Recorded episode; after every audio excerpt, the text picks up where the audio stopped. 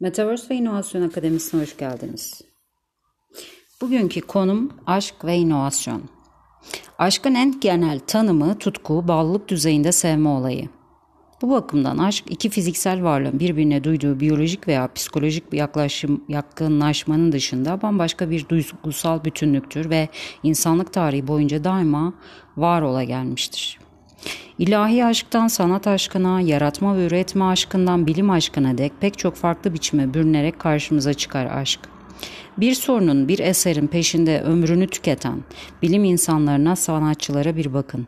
Çevrelerindeki insanlar ne derlerse desinler, adları deliye de çıksa, çoğu doğru bildiklerinde ısrar ederek hayatımızı iyileştiren, güzelleştiren buluşlara ve eserlere imzalar attılar.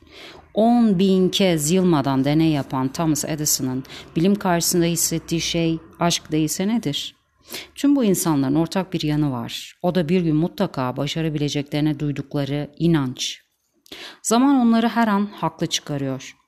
İnovatörlere bir bakın. İnovasyon onlar için yaşamları boyunca yanlarında tuttukları, onlara yaşam enerjisi katan bir can simidi adeta. Bu insanlar genetik armağan olan yaratıcılıklarını inovasyonla birleştirip kitlelerin hayatını değiştiren yeniliklere imza atıyorlar ve koşmaya devam ediyorlar. İnovatif olmanın, yaratıcı olabilmenin bedeli çok ağır ödenir bazen veya kadın olmak gibi toplumsal cinsiyete dayalı ayrımcılıklar bu bedeli size daha önce ödetmiştir.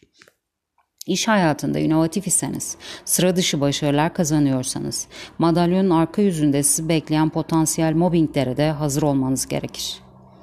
Toplumun başarıyı veya sıra dışı insanları kabul etmesi bir zaman, biraz zaman alacak ve bu zaman zarfında birçok inovatif, yaratıcı birey de bunun ceremesini çekecek. Bu bir kader belki de. Tıpkı eski köye yeni adet getirenlerin 9. köyden de kovulması örneğinde olduğu gibi. Ama dediğim gibi bu bir aşk. Benim için bir aşk. Hem de yaşam boyu her şeye rağmen devam eden hümanist bir aşk. Acısı da olacak ve bunlara katlanılacak. Başarı da ancak bu şekilde gelecek.